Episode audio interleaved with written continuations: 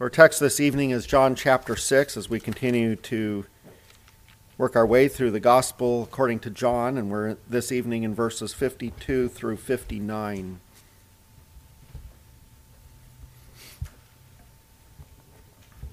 In a section here that I've titled Jesus the Bread of Life, and this evening the subtitle is Spiritual Eating and Drinking. Now, hear these words um, of God from John 6, beginning at verse 52. The Jews then disputed among themselves, saying, How can this man give us his flesh to eat? So Jesus said to them, Truly, truly, I say to you, unless you eat the flesh of the Son of Man and drink his blood, you have no life in you. Whoever feeds on my flesh and drinks my blood has eternal life, and I will raise him up on the last day. For my flesh is true food, and my blood is true drink. Whoever feeds on my flesh and drinks my blood abides in me, and I in him. As the living Father sent me, and I live because of the Father, so whoever feeds on me, he also will live because of me.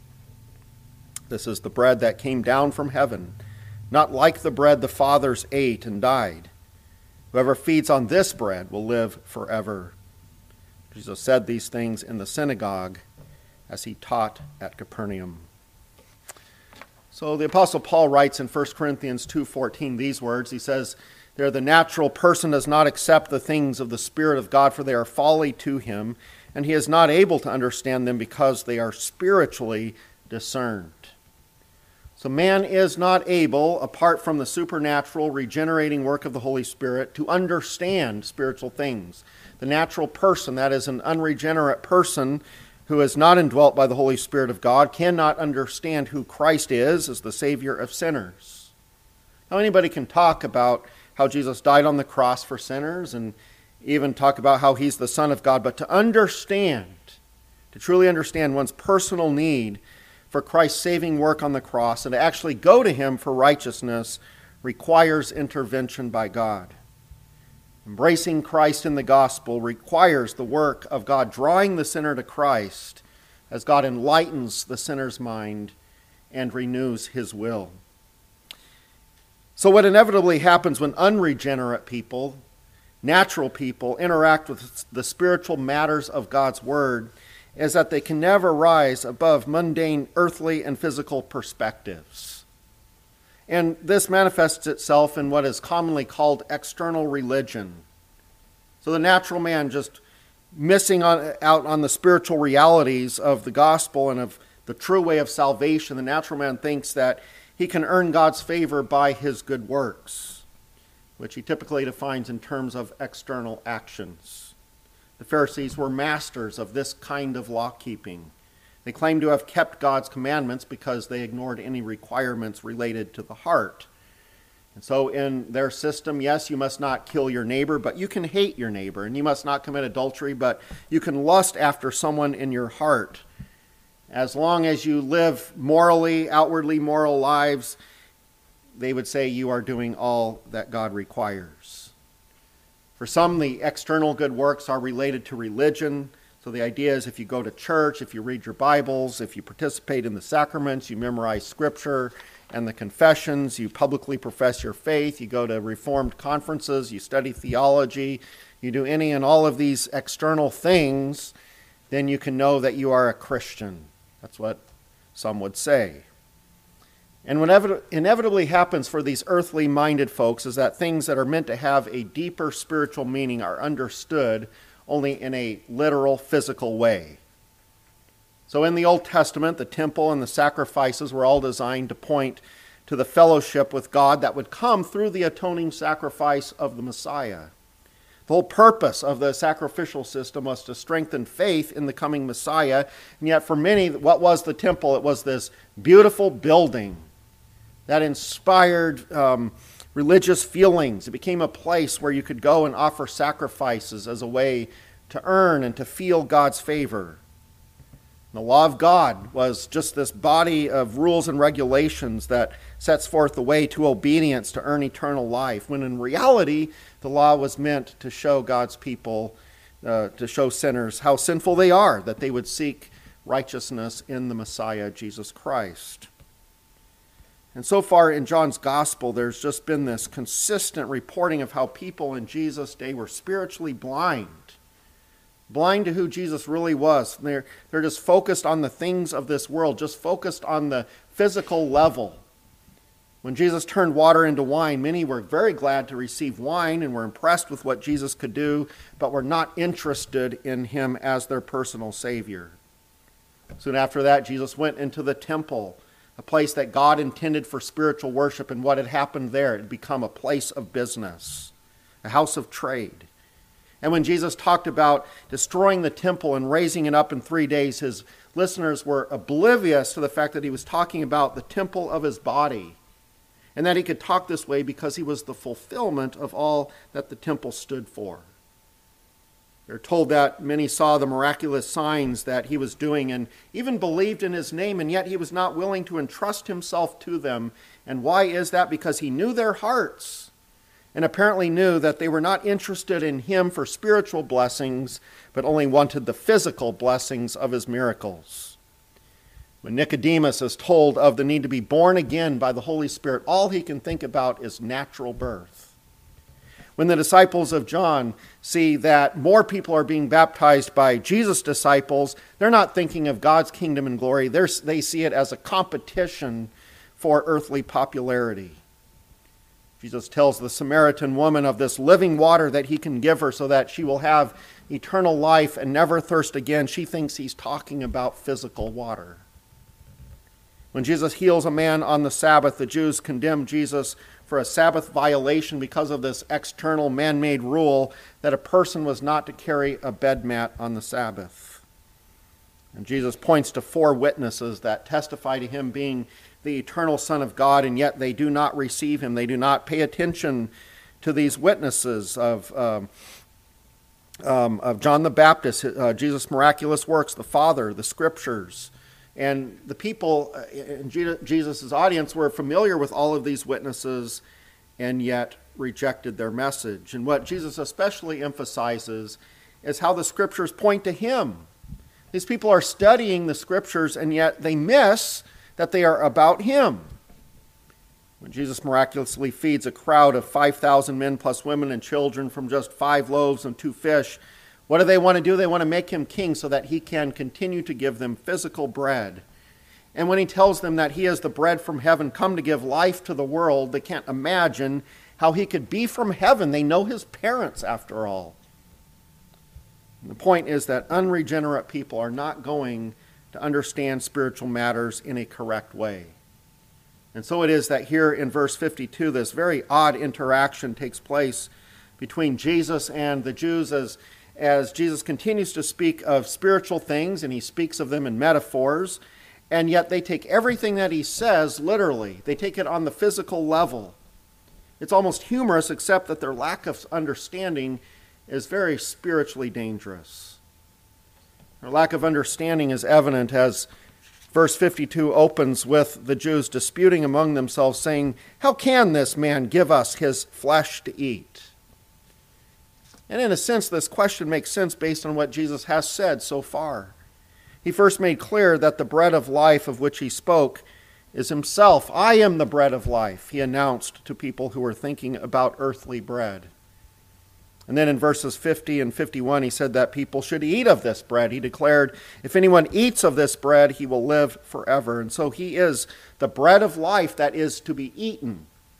And we understand that he's referring to and eating by faith. But they don't understand that.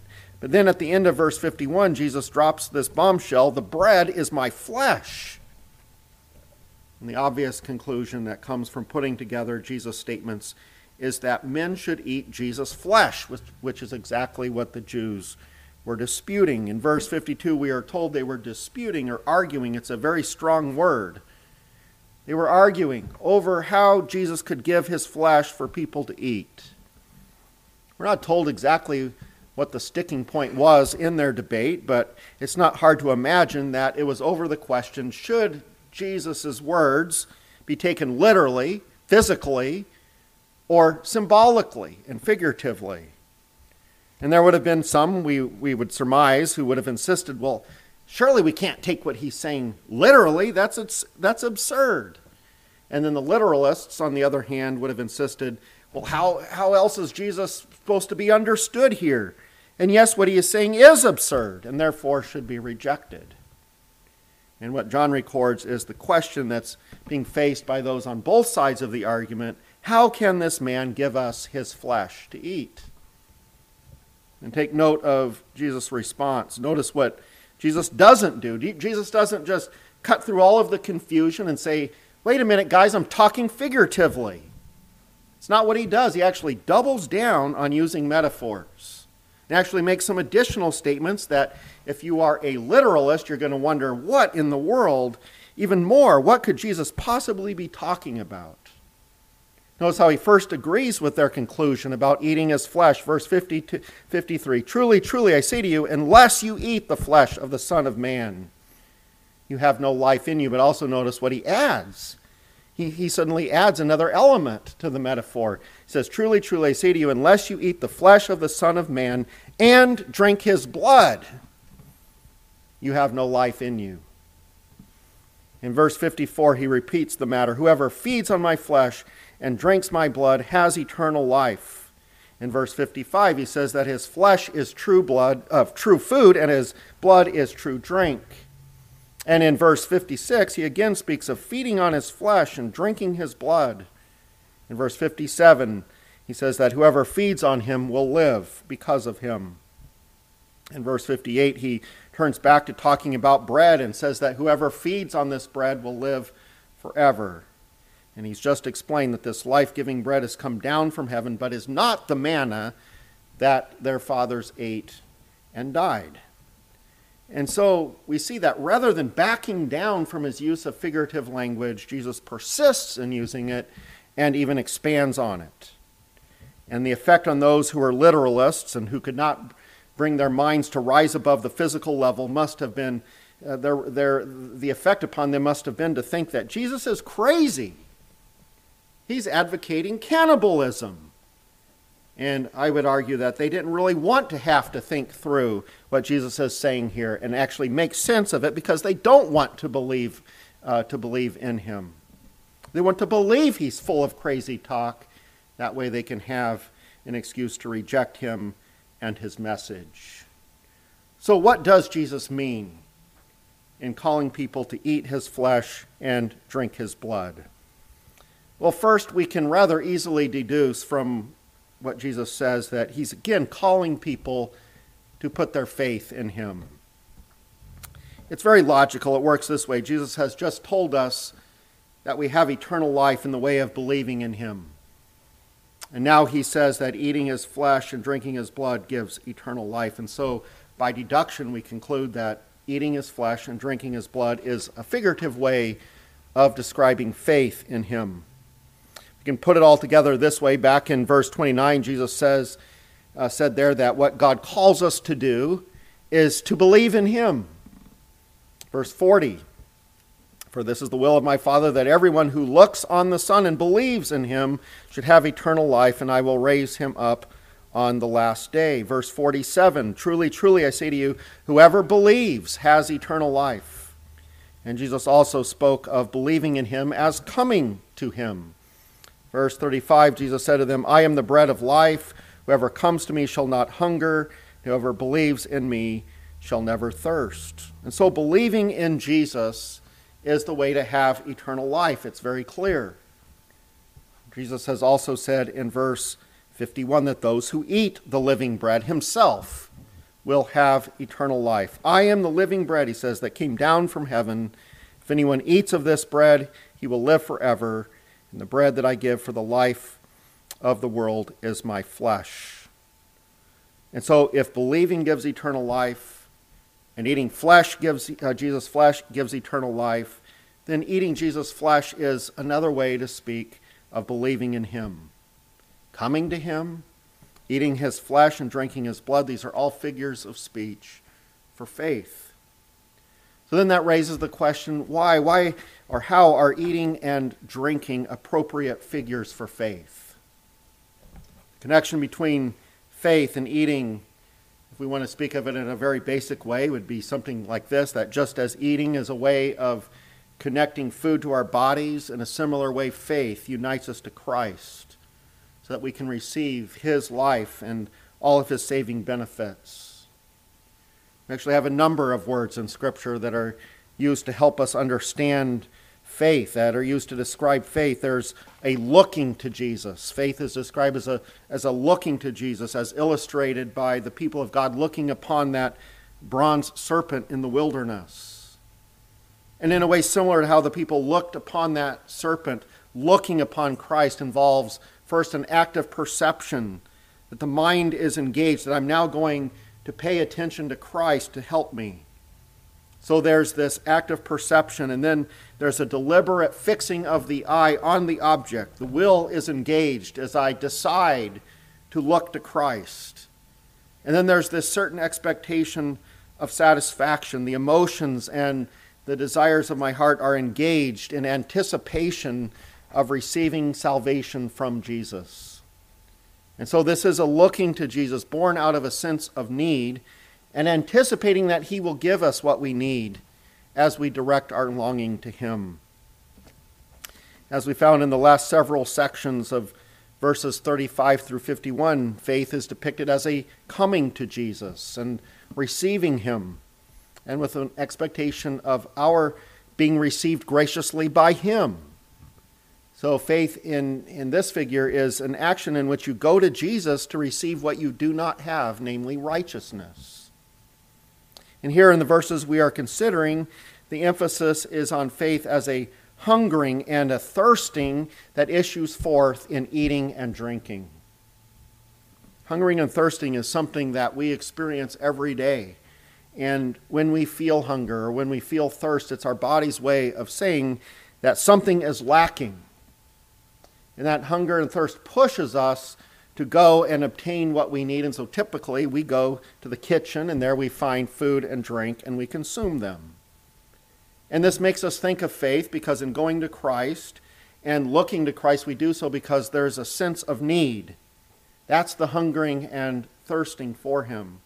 And just as we take food and drink to ourselves because we are convinced they will satisfy our hunger and thirst, so it is we look to Jesus and we go to Jesus believing that he will satisfy our hungering and thirsting for righteousness.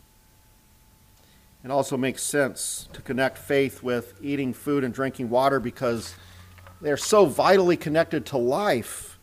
Without food and drink, we die, but with them, we experience strength, we experience life giving refreshment. And so it is that with Christ, when we look to him by faith, eating his flesh, drinking his blood, we experience the life giving refreshment of eternal life. By faith, we are granted righteousness, the perfect record of Christ imputed to us, which in turn enables us to have fellowship with our holy God and to be recipients of his love and blessings. And this fellowship in turn means that one day we will live with God in heaven forever, that we will at death escape the condemnation of our sins and experience being with God, being with Christ in the paradise of heaven. So there's no doubt that eating Jesus by faith gives us life. I'm talking about in the fullest spiritual sense as fellowship with God, free of the curse of sin. Must uh, we must not neglect to see that in Jesus' words here, we also have a clear declaration the fact that faith in Christ is a faith in Him as our atoning Savior. It, it, it's a declaration that our faith in Him is as our atoning Savior.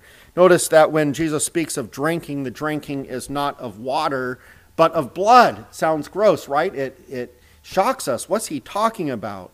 And the Jews who heard this um, these words from Jesus must have immediately freaked out in their minds because of what the Old Testament law said about blood.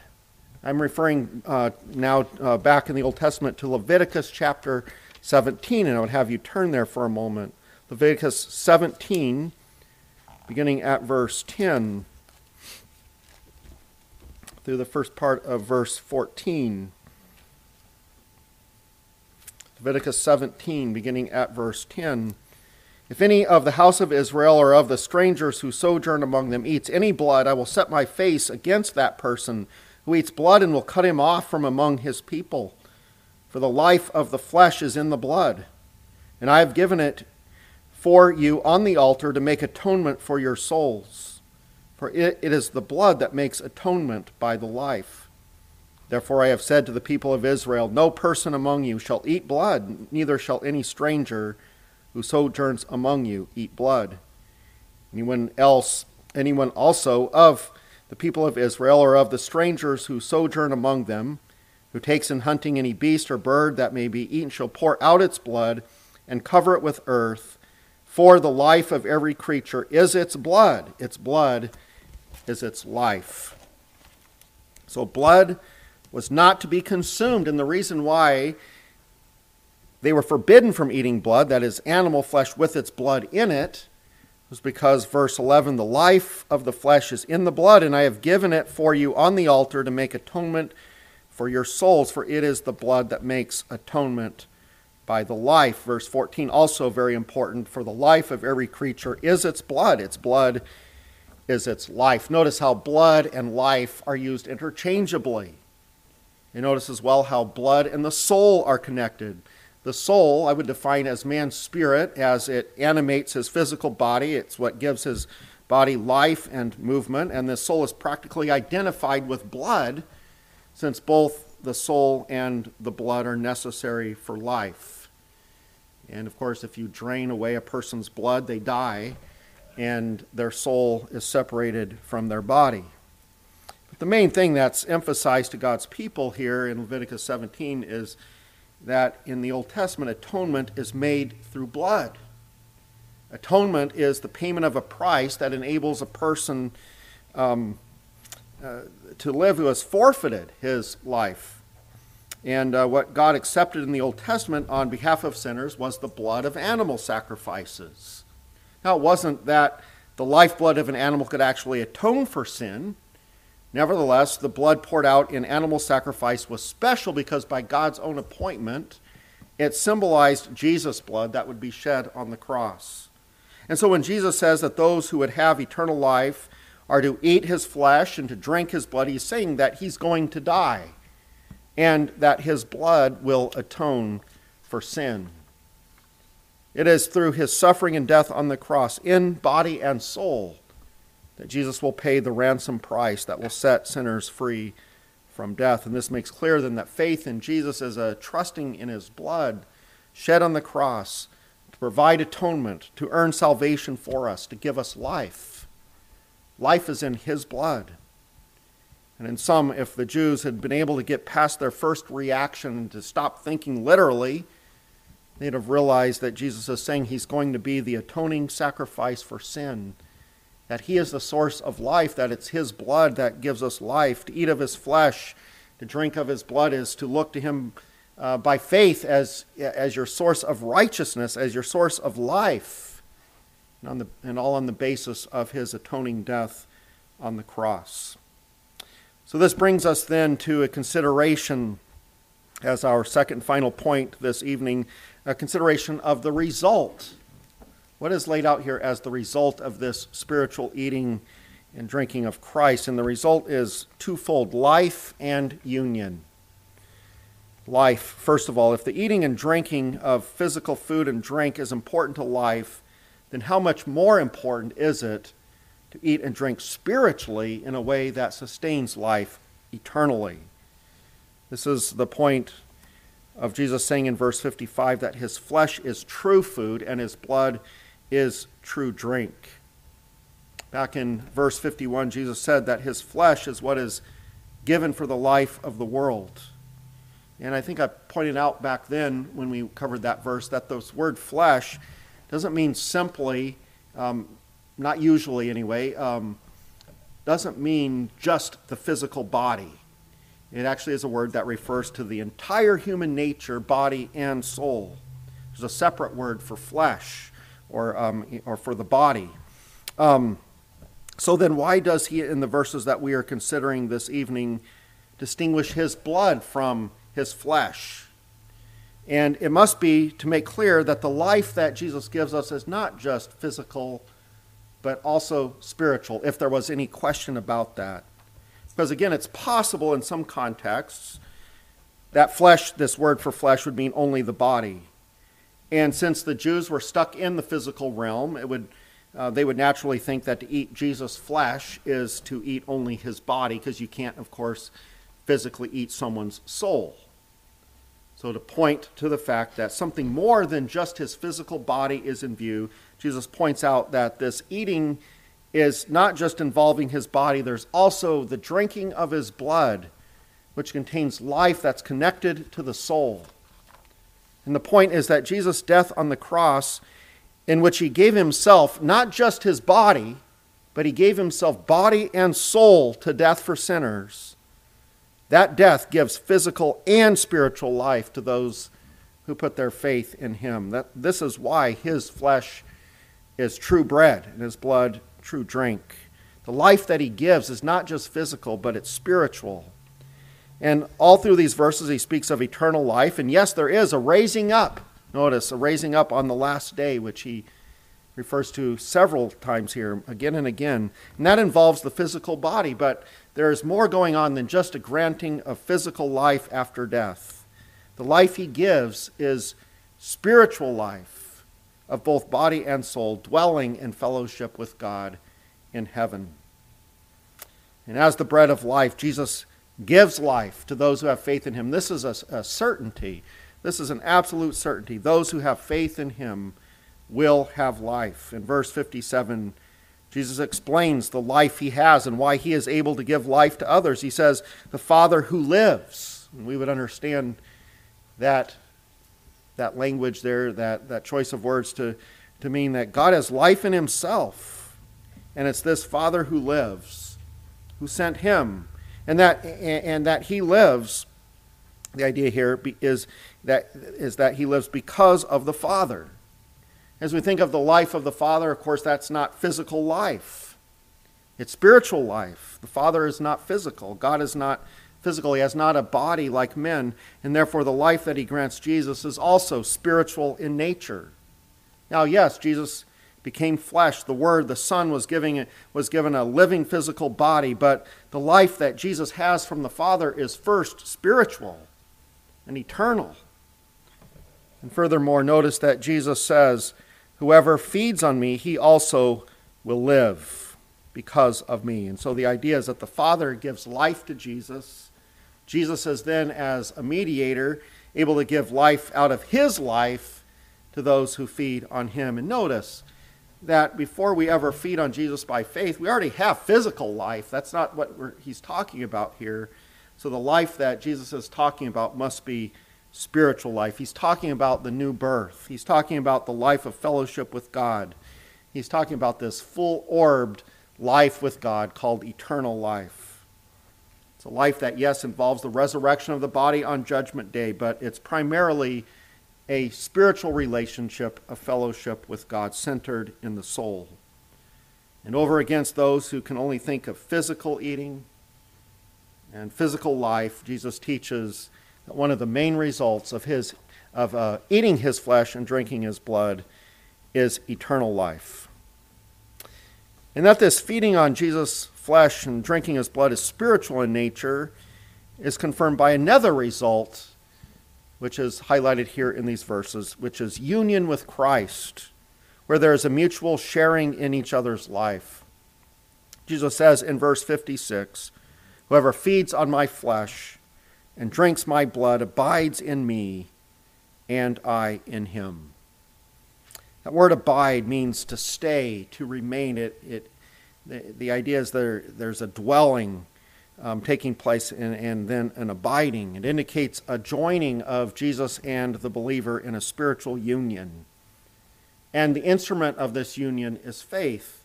And the result of the union from Jesus' side is that he gives us life, his life. He nourishes our souls. He gives help. He gives blessing. He gives life through the personal presence of the Holy Spirit dwelling in us. And then the abiding in Him from our side is a continuing to trust in Him, and in that way to continue to receive with joy the benefits of His death.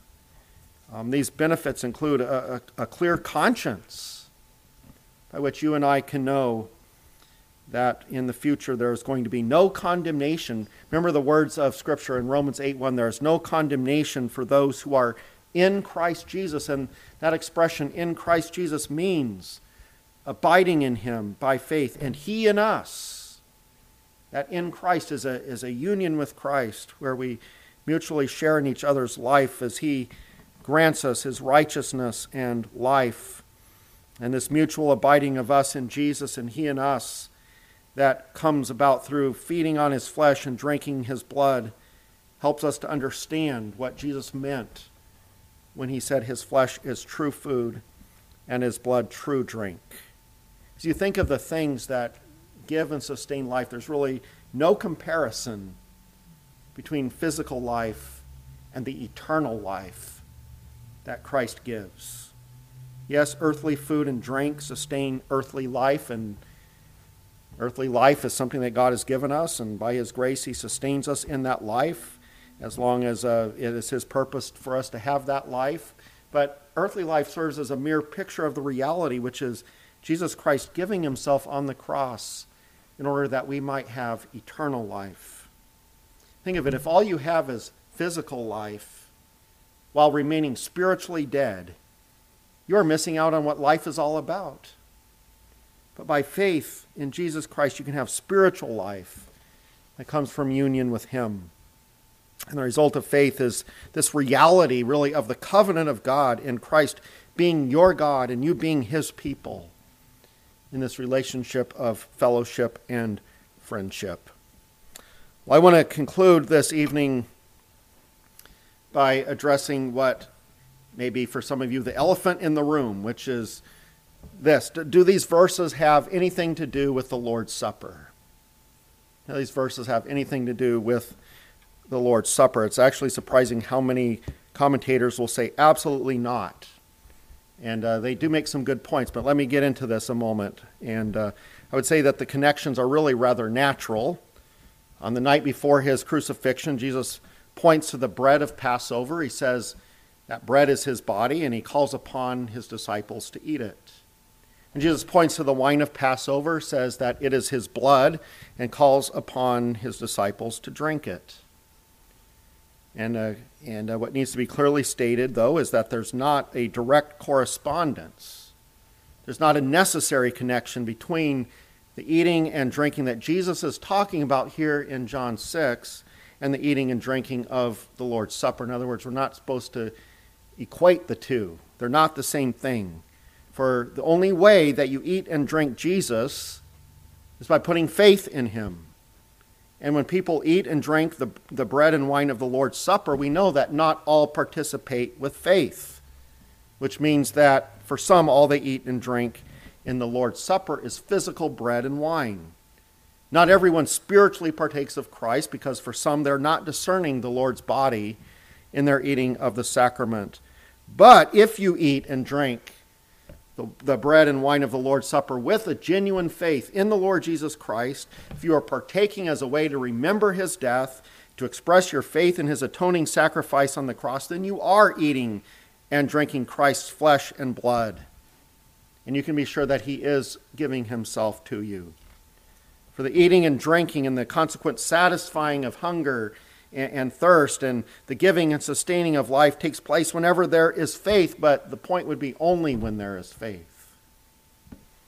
And so gone must be a mechanical view of a celebration of the Lord's Supper that whoever eats and drinks the elements is eating and drinking Christ. No, we don't know that. Um, there's no substitute for a genuine looking to Christ alone to give spiritual life. So I ask you this evening do you hunger and thirst for righteousness? Knowing that you lack righteousness of your own. And have you gone to Christ to give you righteousness and to give you spiritual life? And if you have, you will be satisfied. Because by means of faith, you will experience what it means to eat the bread of life. By means of faith in Christ, you essentially feed on Him because what happens as you trust in the Lord Jesus is that He enters into your heart and life. He unites Himself with you, and He nourishes you spiritually for all eternity. Amen. Let us pray. Father in heaven, we thank you for the Lord Jesus, who alone is able to satisfy this hungering and thirsting for righteousness, this great need that we have. Father, we thank you for working in our hearts an awareness of our great need for that which we do not have, but that which Christ has and which he offers to us. And uh, Father, we thank you for what he has done uh, through his atoning death on the cross to enable us to be able to have this righteousness and to have this hunger and, and thirst quenched. And Lord, we ask that you would continue to nourish us spiritually as we look to, to you, as we look to our Savior, the Lord Jesus Christ, by faith. Lord, continue to give us, we pray, an assurance of the fact that we are righteous through Christ. We thank you that in the Lord's Supper, that's what you do. You, you assure us that even as we eat and drink bread and wine, as, as we do these physical things, it's a reality that those who put their faith and trust in Christ receive his righteousness. Father, what an amazing thing that you would send your Son to be the bread of life for us who deserve death. And uh, Father, we pray that we would continue to, to grow in our um, awareness of, of what Christ has done for us, that we would love him more, that we would serve uh, serve you more and more faithfully.